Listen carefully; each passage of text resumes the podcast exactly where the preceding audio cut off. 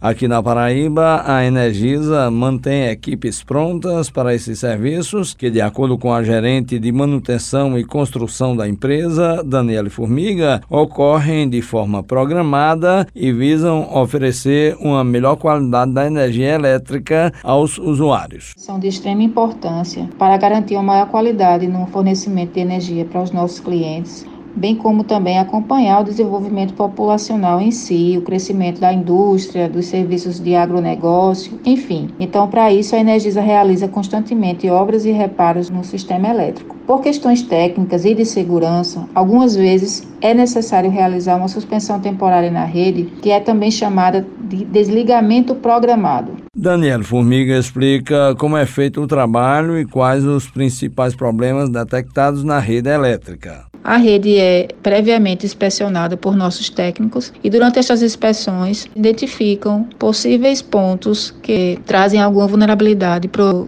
nosso fornecimento de energia elétrica. E então esses pontos eles são devidamente tratados numa segunda etapa, porém há também alguns problemas de manutenção que surgem na nossa rede elétrica através da intervenção de terceiros. Por exemplo, poste abarroado. Temos vários casos de abarroamento de nossos postes que acabam influenciando no suprimento de energia aos nossos clientes. Então, tem anomalias que realmente são originadas através do próprio tempo, a fadiga dos nossos materiais e equipamentos, e com o tempo realmente eles se depreciam. E tem também aquelas anomalias que são originadas por intervenções de terceiros na nossa rede. Os desligamentos da rede para manutenção são comunicados com 72 horas de antecedência e a cada ano diminui mais o seu tempo de duração, sendo que em alguns casos a área fica sem energia por menos de uma hora. Em outros casos não é preciso sequer desligar, que é o serviço conhecido como linha viva. Juarez Diniz para a Rádio Tabajara, uma emissora da EPC, empresa paraibana de comunicação.